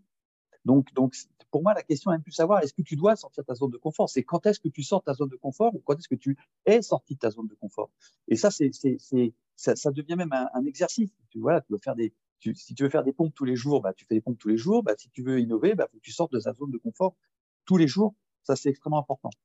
Après, le cadre restreint, j'aime bien ce que dit Stéphane. C'est vrai. Alors après, faut faire attention. On va pas non plus mettre un cadre ultra restreint euh, comme le Covid pour que tout le monde innove. Mais c'est vrai, on l'a vu dans la littérature. J'adore la littérature. Je ne vais pas en parler pendant deux heures, mais la très belle littérature russe, Solzhenitsyn, Dostoïevski, Tolstoï, c'était pas des cadres super, euh, ils n'étaient pas en full liberté, hein, mais, mais, mais ultra cadres, sans faire de politique, euh, qu'ils avaient euh, à leur époque, euh, ont fait qu'ils se sont, euh, et, c'est la beauté de la, littérature, mais c'est pas le sujet. On, on peut d'un seul coup euh, créer même dans un cadre ultra restreint, et des fois c'est ce qui aide, hein, parce que ça force, et qu'on n'a pas le choix, euh, et qu'on va pas se, se, se, se, perdre trop de temps. Donc, pour, pour pardon pour ce détour, Catherine, mais je vais revenir sur ta question. Le, le, le sujet de transformation, il est, il est la première chose que je dis souvent, parce qu'on va demander aux gens de travailler différemment première chose que je dis, c'est bien d'expliquer pourquoi on doit travailler différemment, euh, pour que les juristes, et par, euh, par rebond d'ailleurs, leur partie prenante, hein, parce que les juristes travaillent avec tout le monde, euh, ne se disent pas, en fait, ce que tu es en train de me dire, je dois changer parce que ce que je fais depuis six mois, six ans, euh, 15 ans, euh, je le fais de travers, ou je le fais mal, ou je l'ai pas bien fait. Mmh. C'est pas ça le sujet, en fait. Mais, c'est important parce que sinon, on, on part mal euh, dans, euh, dans cette transformation. C'est pas ce, tout ce que tu as fait jusqu'à aujourd'hui est parfait. C'est pour ça d'ailleurs que tu là aujourd'hui. Mais à partir d'aujourd'hui, compte tenu, et c'est là où il faut alimenter la communication sur le pourquoi, hein, sur euh, le, le, le, le, purpose de pourquoi on veut faire ce changement-là, que ce soit lié aux quatre ruptures dont j'ai parlé ou à des sujets très stratégiques de l'entreprise. Euh, c'est pour cela que les méthodes d'hier, comme on dit, vont pas répondre aux problèmes d'aujourd'hui et mm. encore moins aux problèmes de demain. Donc, il faut d'abord bien cadrer que c'est pas une critique de ton passé ou de ce que tu as fait, toi juriste ou toi direction juridique jusqu'à maintenant. C'est comment est-ce que dans un, moi j'aime bien parler de, de, paradigme shift, hein, de changement de paradigme. On est vraiment là, euh, comme en 1450 avec l'imprimerie. On a, on a une chance inouïe. Je veux dire, tous les séminaires que je fais, je fais juriste. Vous êtes les juristes les plus chanceux de tous les juristes au monde que j'ai connu depuis des décennies parce que vous êtes en train de vivre au cœur ce changement de paradigme. Donc, soit tu l'accompagnes et tu vas l'accompagner avec passion, avec sueur, euh, avec euh, un, un, une charge de travail qui, bien évidemment, qui est, qui est, qui est importante, mais, mais j'espère avec passion, avec intérêt intellectuellement, c'est, extraordinaire. Soit tu l'accompagnes et tu restes dans ton cercueil avec tes coussins. Donc, il faut bien expliquer que c'est c'est pas contre le passé, c'est pour le futur. Il faut bien montrer le pourquoi. Il faut bien expliquer l'ambition. Et puis après, suivant l'ambition, euh, ça, tous les professionnels de conduite du changement te l'expliqueront. Il faut montrer pas à pas comment on va y arriver et fêter chaque petit pas gagné. Hein. Je, je veux aller sur l'Everest. Là, tout le monde est d'accord. Mais je peux te dire que quand tu es en expédition, là, c'est compliqué et d'un seul coup, euh, le sommet te paraît trop loin. Donc, on va faire étape par étape et on va, et on va euh, faire une fête à chaque, euh, se, se, féliciter d'avoir gravi étape par étape. C'est pour ça qu'il faut travailler de façon très précise les étapes par étape. Alors, Merci. on va potentiellement avoir, j'ai pas fini Brice, on va potentiellement avoir des échecs parce qu'on peut pas tout prévoir. C'est justement le sujet de la transformation. Et donc, il va falloir aussi donner un cadre. Et donc, la communication aide à dire ce que l'on va faire, c'est une ambition. Hein, on veut euh, traverser l'Atlantique, on a notre vision, on sait où on veut aller, mais on peut avoir des vents de travers. Et donc, c'est pas grave si on sait qu'on va accepter l'échec et non pas se critiquer ou critiquer individuellement les individus, mais plutôt travailler l'équipe et de se dire c'est l'équipe qui réussit ou c'est l'équipe qui est en échec et de savoir que on s'est pris un vent de travers. Comment est-ce que l'équipe, avec la résilience qu'elle peut avoir, peut reprendre en fait un autre vent, peut-être un vent arrière, pour pouvoir aller sur un autre endroit? Et donc l'échec, malheureusement en France, il est toujours négatif. Dans d'autres cultures, il est positif parce qu'il permet d'avancer si on apprend euh, justement de ce qui euh, a fait qu'on est arrivé à un échec. Et donc il va falloir communiquer très très très très tôt que on y va, on sait où on va, mais on peut se prendre des vents de travers. Et donc un échec doit être tout de suite, tout de suite et de façon transparente échanger, discloser, euh, euh, travailler pour qu'on puisse en fait apprendre et avancer. Merci. Euh, Nathalie, en préparant le webinaire, tu disais que le, fait est mieux que le parfait et que quel que soit le résultat de l'expérimentation, ça, créera toujours de la valeur. Qu'est-ce que tu as voulu nous dire ici? Alors, je, je rebondis ouais, sur, ce qui a été dit. Je suis 100% d'accord avec, avec ce que disaient Stéphane et, Olivier. Et je préciserai un truc, c'est des fois, en fait, c'est pas on sait où on veut aller, c'est qu'on a une idée d'où on veut aller, mais, le où on veut aller peut changer en cours de chemin, ou en tout cas pas être tout à fait ce qu'on avait euh, au début. Faut, c'est pour ça qu'effectivement, dans le projet, on va pouvoir potentiellement se laisser surprendre, et d'ailleurs se laisser contredire, parce qu'on peut avoir des, convictions, et puis ces convictions peuvent s'avérer euh, euh, inexactes. Euh, oui, ce que je disais, c'est quand on est sur un projet, euh, il faut être conscient que ça peut bien se passer, mais ça peut aussi euh, mal se passer, donc ce, ce fameux échec. Euh, qui donc faut être décomplexé par rapport à ça, parce que la bonne nouvelle, c'est qu'il va se passer quelque chose. et, euh, ce quelque chose, bah, dans le meilleur des cas, ce sera une expérimentation euh, réussie qui va permettre, comme le, soulignait Stéphane, euh, à, ensuite de, capitaliser sur euh, ce succès pour pouvoir euh, déployer à, plus grande échelle et servir de, levier vis-à-vis d'autres populations. Euh, mais euh, si ça ne s'est euh, pas passé co comme escompté, ou en tout cas les résultats ne sont, pas là, bah, ça va être une, matière première qui va permettre de faire le, pas d'après. Et donc, alors il y en a qui appellent ça la politique des baby steps c'est euh, d'avancer et de mettre des jalons. Et ces jalons permettent à chaque étape de faire un, entre guillemets un, diagnostic pour voir, bah, ok, est-ce que ça confirme la trajectoire? Est-ce qu'il faut euh, finalement euh, l'ajuster, la recadrer? Est-ce qu'il faut recommuniquer? Parce que finalement, le chemin n'est pas celui qui est, escompté. Et, et, et, ça, je pense que c'est aussi le fait d'intégrer que le mieux est l'ennemi du bien. Rechercher la perfection, et, forcément à tout prix la réussite, bah, c'est euh, s'exposer à, des désillusions et, à des insatisfactions et euh, perdre en chemin aussi ce qu'on qu appelle la persévérance. Hein. C'est pas parce que euh, y a une étape qui est pas qu'on n'a pas qu'on n'a pas réussi que pour autant ça remet en question à la fois la vision et la pertinence du et la pertinence du projet. Donc ça c'est très important parce que il y a des projets qui peuvent être longs, ils peuvent connaître, comme Olivier le soulignait, euh, des péripéties. Ça fait partie hein, de, ça fait partie de l'innovation, ça fait partie de la transformation. Et, euh, il faut avoir euh, pour ça euh, bah, de la résilience par rapport à, ces différentes euh, étapes plus ou moins satisfaisantes pour pouvoir bah, rebondir et, et garder, garder le cap, comme disait Olivier, parce que l'essentiel c'est d'arriver à bon port. Euh, et, et, parfois le chemin peut être un petit peu, un petit peu plus long que, que prévu. Et donc, sur les, les, expérimentations, je ne sais pas si, du coup, Brice, je, tu veux que j'en donne un exemple d'expérimentation? Un bref exemple, ouais, tu, tu peux ouais. nous un bref exemple? Euh, nous, quand on a déployé la, la signature électronique, hein, bah, la conviction, c'était euh, donc on l'a déployé. Pour euh, faire une réservation pour Bien. ce soir ah, pour deux personnes. On a un petit micro ouvert. On a un petit micro ouvert, Grégory. Du coup, vous pouvez me. oui, est-ce que la personne qui a son micro ouvert peut le fermer Je vais vous faire un SMS, ça sera peut-être plus simple pour vous. Merci en tout cas. S'il vous plaît. Et donc, euh, on, avait donc, euh, on était parti sur la signature électronique bien avant le, bien avant le Covid, fort heureusement. Et euh, quand on a décidé de le faire, on a décidé de le faire sur une BU. Et donc, sur une BU sur laquelle on était, donc nous, sur la partie achat marchand, donc qui était finalement une BU qui était extrêmement digitalisée. Et donc, on l'a fait de manière extrêmement rapide. Euh, on a géré ça avec les opérationnels donc sur cette, euh, sur cette business unit et euh, c'est cette expérimentation, alors qui pour le coup a été réussie, qui nous a permis ensuite de passer sur, sur une, un déploiement à, plus grande échelle. Là, on est sur le, test and learn. Test and learn, exactement. Déjà. Et Sylvie, est-ce que on peut dire que l'échec fait progresser, tout simplement? Alors déjà, l'échec, on s'en souvient un peu plus. Alors, euh, après, pour un juriste, quel niveau d'échec? Si c'est une sanction pour l'entreprise, euh, voilà, euh, c'est toute une mesure de l'échec aussi. Oui, on, s'en souvient davantage.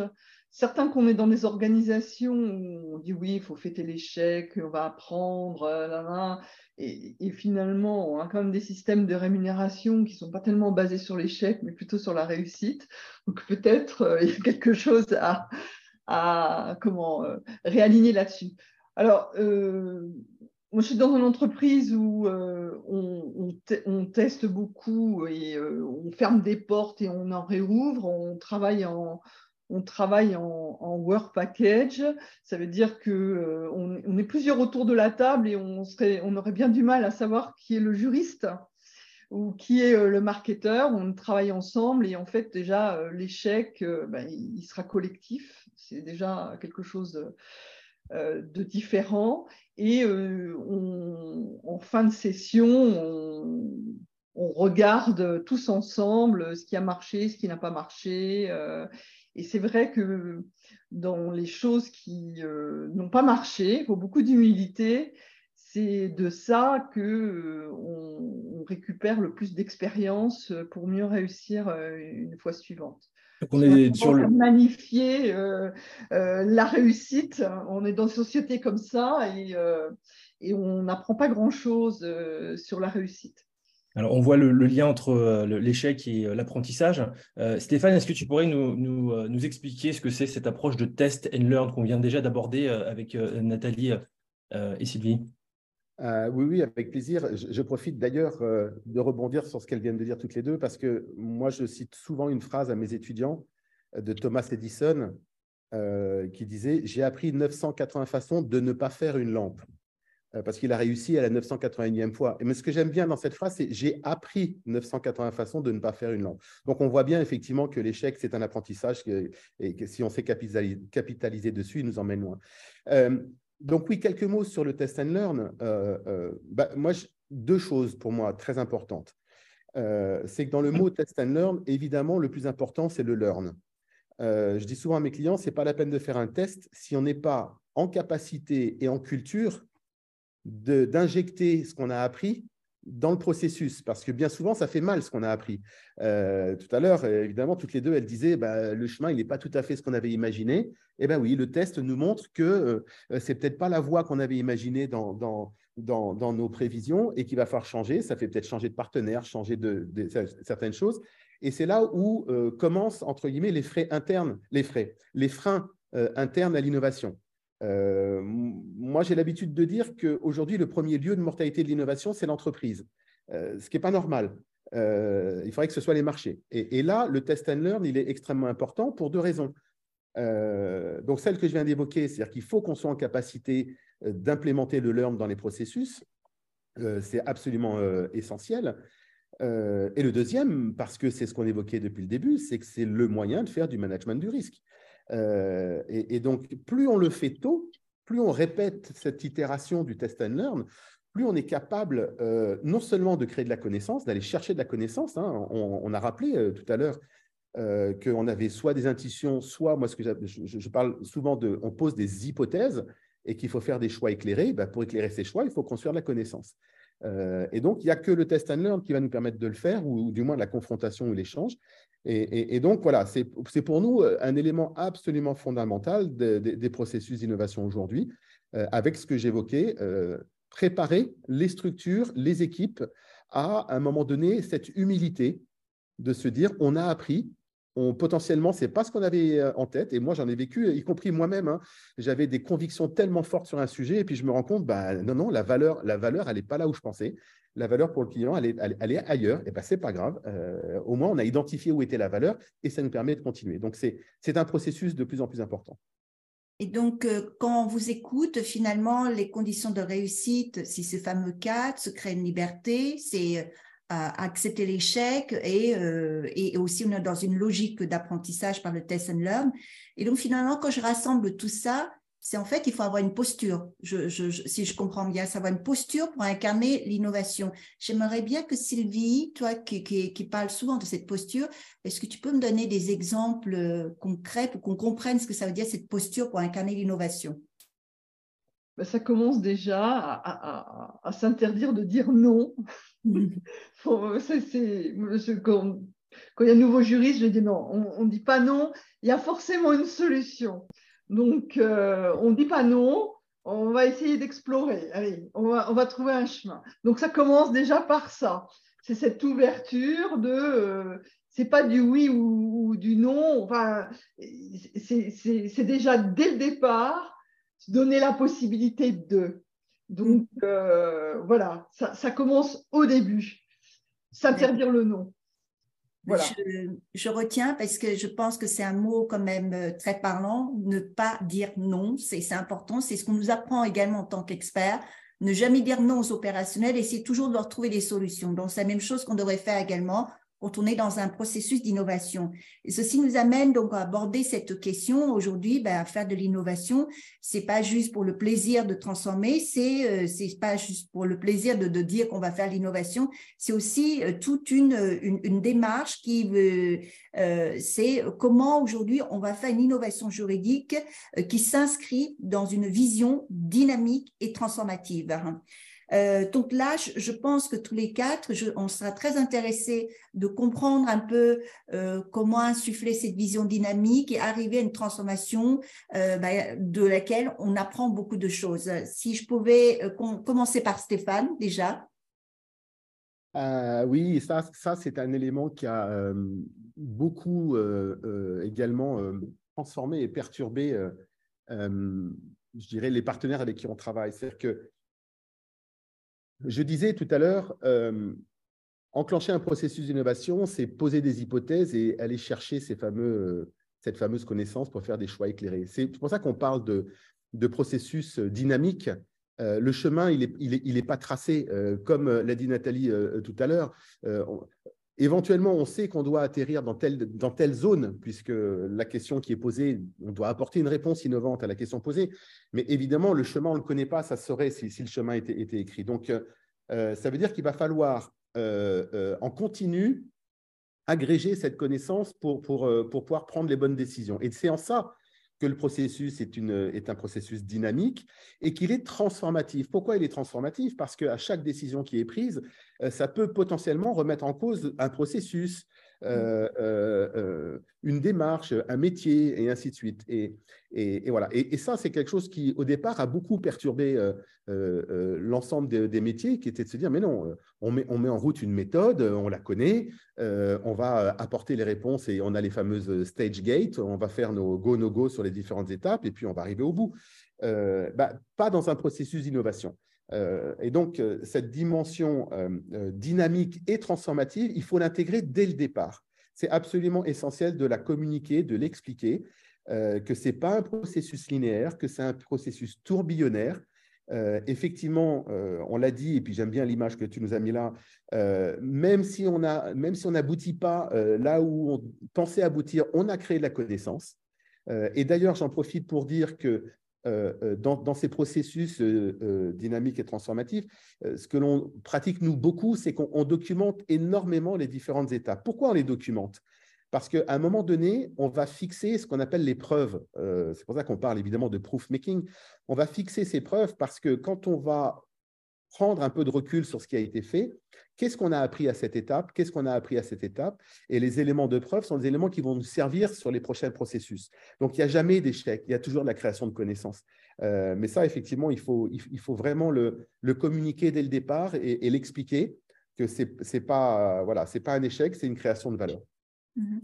Et toi, Olivier, euh, quand tu, tu accompagnes les, directions juridiques dans les projets de transformation digitale, euh, comment ça se passe lorsque ben, voilà, les jurys sont confrontés à des incertitudes, ils savent pas trop s'ils ont fait le bon choix ou non, euh, mais est-ce qu'in fine, ils te disent Ah ben finalement, on a, on a, on a bien fait de, persister parce qu'on a appris plein de choses oui, ça, ils le disent ex post et pas ex ante, en fait. C'est bien ça le problème, c'est que ex ante, euh, en fait, si on pouvait tout changer en face, mais, mais, mais pas chez moi, je pense que ce serait très très bien, en fait. Hein. Euh, donc euh, c'est toujours le, le, changement pour l'autre. Ce que dit Stéphane est essentiel quand il dit, euh, d'ailleurs quand il dit tout ce qu'il dit depuis le début, il faut fixer des hypothèses. Et souvent on a des projets, on n'a même pas d'hypothèse, on n'a même pas de pourquoi, on n'a même pas d'objectif. Donc est-ce qu'on l'a atteint? On l'a bien atteint, on l'a pas bien atteint? On ne sait pas.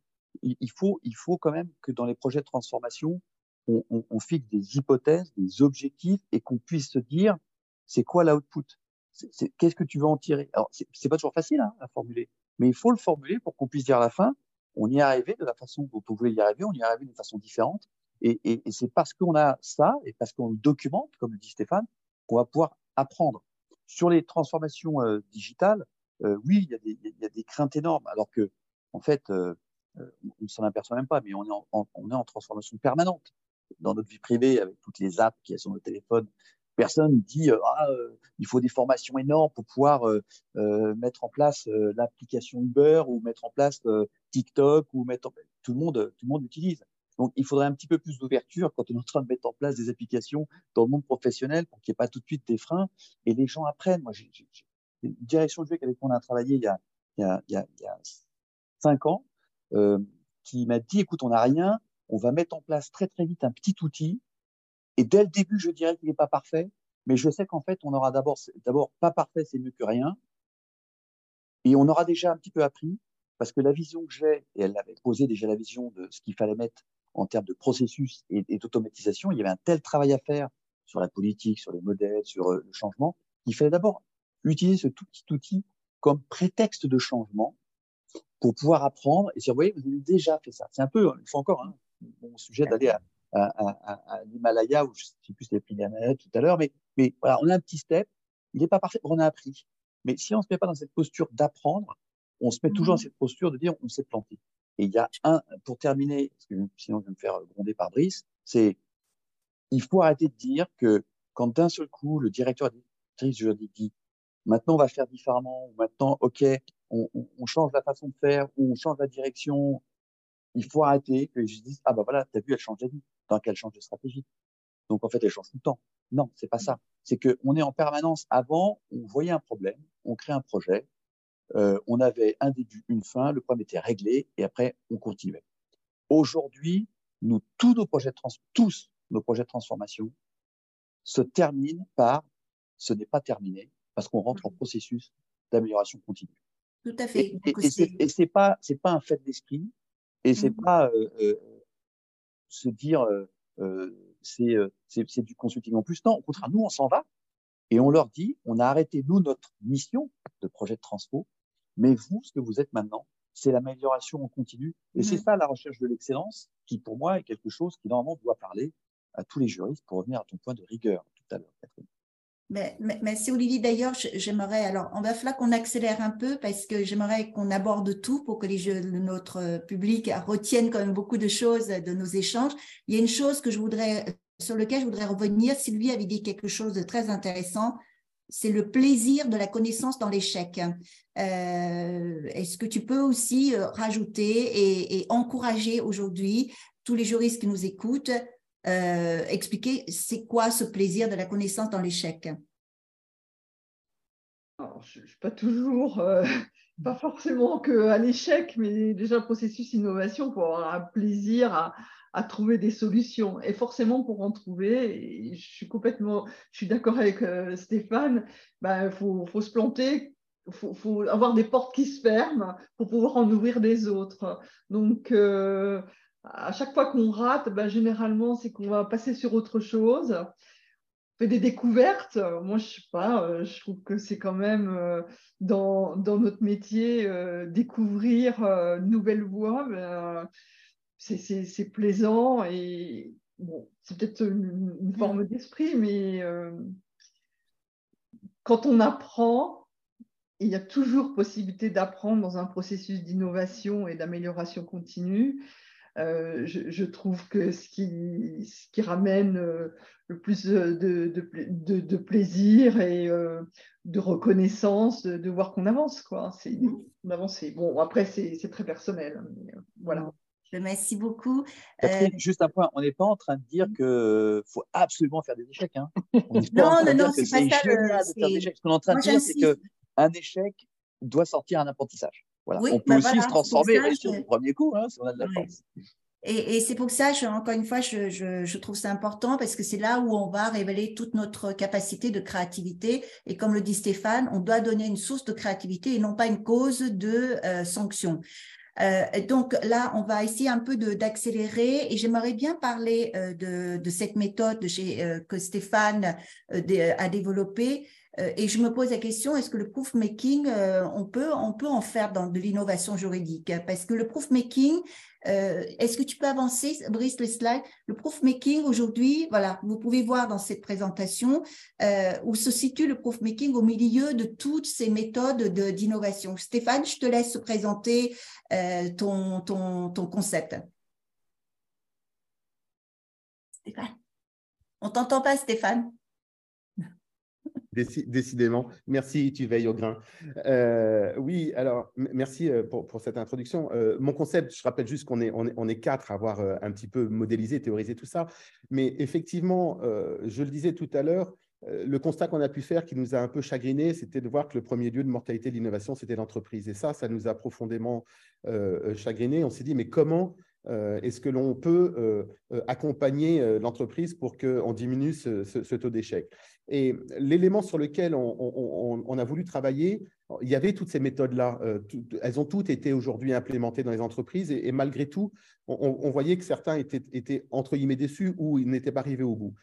Euh, et l'idée qui nous est venue, c'est le constat que j'évoquais tout à l'heure, c'est-à-dire le sujet, c'est plus de faire émerger l'innovation euh, dans les entreprises, c'est de les aider à transformer l'innovation. Donc, c'est comment est-ce qu'on franchit toutes les étapes euh, pour euh, arriver euh, réellement sur le marché. et là, voilà, tu as mis effectivement cette image qu'il y a dans l'ouvrage, qui est de dire, le constat qu'on peut faire, c'est que dès lors qu'il y a une méthode, elle est quelque part rassurante, évidemment, mais elle a un travers, c'est que les gens, finalement, suivent la méthode. Or, je on l'a tous dit tout à l'heure, l'innovation, c'est dynamique et transformatif. Ce n'est pas quelque chose qui est linéaire. Et, nous, ce qu'on a voulu mettre en place, c'est de dire, attention, il y a une différence entre suivre la méthode et procéder avec méthode. Et on est convaincu, et c'est ce qu'on a essayé de démontrer et que l'on a fait, que euh, procéder avec méthode, c'est évidemment euh, arriver à définir ensemble le cadre, arriver à définir ensemble les moyens euh, d'aller chercher cette fameuse, d'abord, comment est-ce qu'on pose des hypothèses, euh, d'aller chercher cette connaissance pour faire des choix éclairés. Euh, bref, c'est de donner plutôt des postures, on l'a aussi évoqué longtemps hein, dans, dans, ce webinaire, plutôt qu'une méthodologie type en disant commencez là et terminez ici, vous allez voir ce que vous allez voir. non, en fait, c'est la limite de, de, de la méthode, c'est quand on l'applique à la lettre. Or, on a eu de cesse tout à l'heure tous de dire que non, innover, c'est une posture, c'est savoir naviguer en zone grise. Euh, et donc, l'idée, c'était de donner, entre guillemets, des outils pour pouvoir procéder avec méthode, euh, euh, d'où cette approche du proof making. Et la notion de proof, de preuve, comme je l'évoquais tout à l'heure, elle est extrêmement importante parce que c'est celle qui va pouvoir ponctuer ces différentes étapes. Donc, est-ce applicable au juridique? Je, pense que oui, mais là, je serais très intéressé, de, on est en train de faire, hein, de débattre sur un sujet concret. Merci. Euh, dernière question, euh, elle va porter sur les LegalOps. Et là, je me tourne vers Olivier. J'aimerais savoir un peu quel est le cadre euh, qui peut se poser pour une, collaboration harmonieuse entre designer et LegalOps dans une perspective d'innovation juridique? Alors, réponse plutôt brève, parce que l'heure a, tourné. Bah, c'est le cadre idéal. Voilà, c'est bref. le, le, le, c'est un, champ euh, énorme euh, pour lequel il ou elle n'a pas la totalité des compétences et la totalité des réponses à l'ensemble des questions complexes qu'il qu'il ou elle va devoir euh, résoudre. Et donc, de pouvoir travailler avec, avec un designer ou un professionnel stricto sensu de l'innovation, dont, dont lui, l'IGLOPS doit aussi devenir, est, est, quelque chose d'extrêmement important. Moi, je suis sûr que tous les GLOPS, il y en a, je sais, qui nous, qui nous entendent, hein, qui, sont, qui sont dans le, qui sont dans le, dans, dans le call, euh, euh sont, savent que l'innovation, c'est leur champ de, de, jeu de tous les jours. Euh, innovation pour pouvoir euh, euh, changer un processus, innovation pour changer une organisation, innovation pour pouvoir faire accepter euh, le changement. Ils doivent, ils doivent chercher des choses qui ne sont pas encore, qui n'ont pas encore, encore été créées. Je rappelle que l'IGLOP, c'est quand même un, un, un, métier qui est plutôt nouveau, en tout cas de ce côté-ci de l'Atlantique, et que pour euh, pouvoir se développer, d'ailleurs, tout le monde n'a pas forcément la même définition, le même périmètre euh, quand on parle de Legal euh, ils doivent inventer, innover trouver des solutions qui ne sont pas écrites d'avance. Donc pour moi, si c'est au cœur du juridique, c'est encore plus au cœur du Legal Ops d'innovation. Merci. Nathalie, comment tu vois cette, cette, relation entre Legal Ops et designer bah, je, pense qu'elle est, extrêmement connectée. Euh, je rebondis sur ce que disait Stéphane. Il ne faut, faut, pas suivre une méthode, il faut agir avec méthode. Et finalement, quand on, est, euh, a des, problématiques qui sont très, très différentes à traiter hein, en matière d'innovation dans les directions juridiques, il faut construire une méthode euh, bah, qui est adaptée à la problématique qu'on a à, à, résoudre ou, en tout cas qui se pose. Et je dirais aussi, et, et Stéphane a aussi parlé des co- il faut la co-construire parce que finalement, on a euh, des parties prenantes euh, internes ou externes hein, qui vont être embarquées dans, ces projets d'innovation et euh, ils vont avoir leur propre, vision.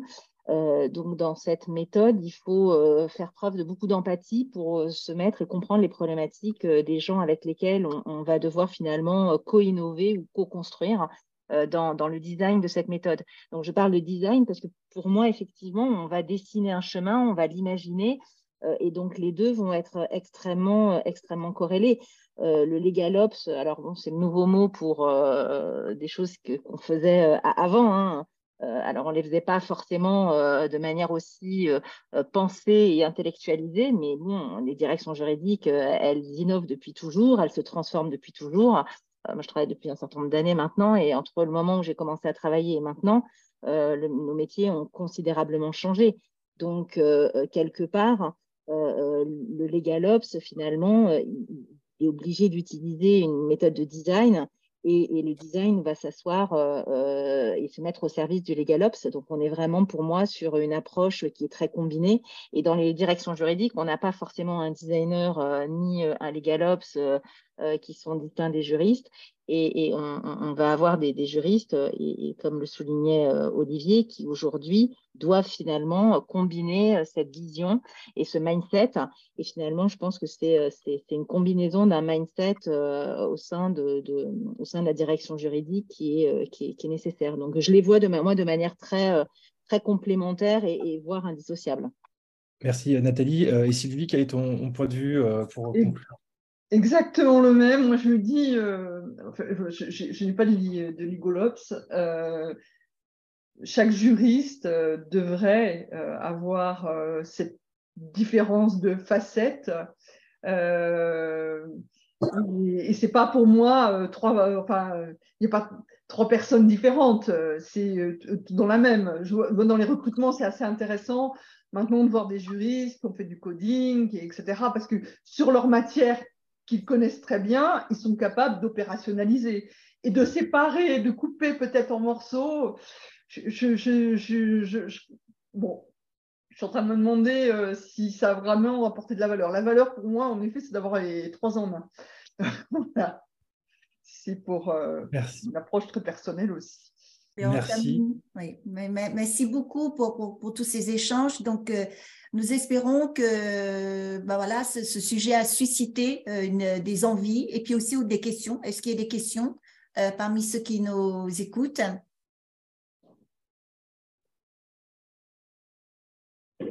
Bon, je pense que tout a été très clair, en espérant. Très, très clair, oui. Euh, Catherine, oui. est-ce que je peux rajouter un dernier élément? Bien sûr, bien sûr. Parce que moi, je pense que je vais être très court. Euh, mais qu'il faudrait que j'arrive à organiser euh, dans les métiers du design le même webinar que vous, vous avez organisé. Parce qu'on est en train de dire euh, que juridique et designer, ils vont de pair, c'est vraiment un, élément très important. évidemment, vous n'avez pas à me convaincre, moi j'en suis intimement convaincu, mais je pense qu'il faut que je fasse moi également le schéma inverse. d'arriver à faire comprendre aux designers que intégrer le, le, juridique le plus tôt possible, c'est leur donner les moyens d'accompagner les imaginaires. Et, franchement, bravo pour cette initiative. Et je, je, garde en tête qu'il faut que j'arrive à organiser l'équivalent du côté du design. Euh, alors, il y a effectivement, il faudra qu'on en reparle aussi, Stéphane, les fameuses fiches que tu proposes dans ton ouvrage. Je suis ah. sûre que c'est quelque chose qui intéressera beaucoup aussi les juristes. Ça, ça fera l'objet d'un prochain webinaire. Prochain webinaire, ouais. Et euh, alors, donc là, on arrive euh, vers la fin, évidemment. Euh, on peut déjà annoncer qu'il y a un prochain webinaire qui se tiendra en avril. Alors, la date sera confirmée très rapidement sur ChatGPT. On avait fait un atelier sur ChatGPT en petit comité pour, pour nos, adhérents. Et là, on va faire donc un, grand webinaire avec quelques noms qui devraient susciter votre intérêt également, comme aujourd'hui, évidemment. Donc, sur ChatGPT, vous serez au courant très, très rapidement de, de cet événement ce sera un vrai sujet d'innovation pour les directions juridiques d'intégrer. Ah, et bah, ce sera évidemment euh, le chat GPT pour les directions juridiques. Ah bah, évidemment. Gros, sujet d'innovation. Gros sujet, exactement. Bon. Eh bien, merci. Merci à tous. Merci à vous pour euh, ces échanges. il y aura un replay, hein, Brice. Hein. Un replay, voilà. Euh, le replay sera envoyé en même temps qu'un questionnaire, d'ailleurs, un questionnaire, parce qu'on est moderne aussi ici. un petit questionnaire pour avoir votre retour sur, sur l'événement et il sera accompagné du replay de l'événement. Voilà. Merci beaucoup. Merci, beaucoup. Très belle journée. Merci à vous. très belle journée à tous. Merci. Au revoir. Au revoir.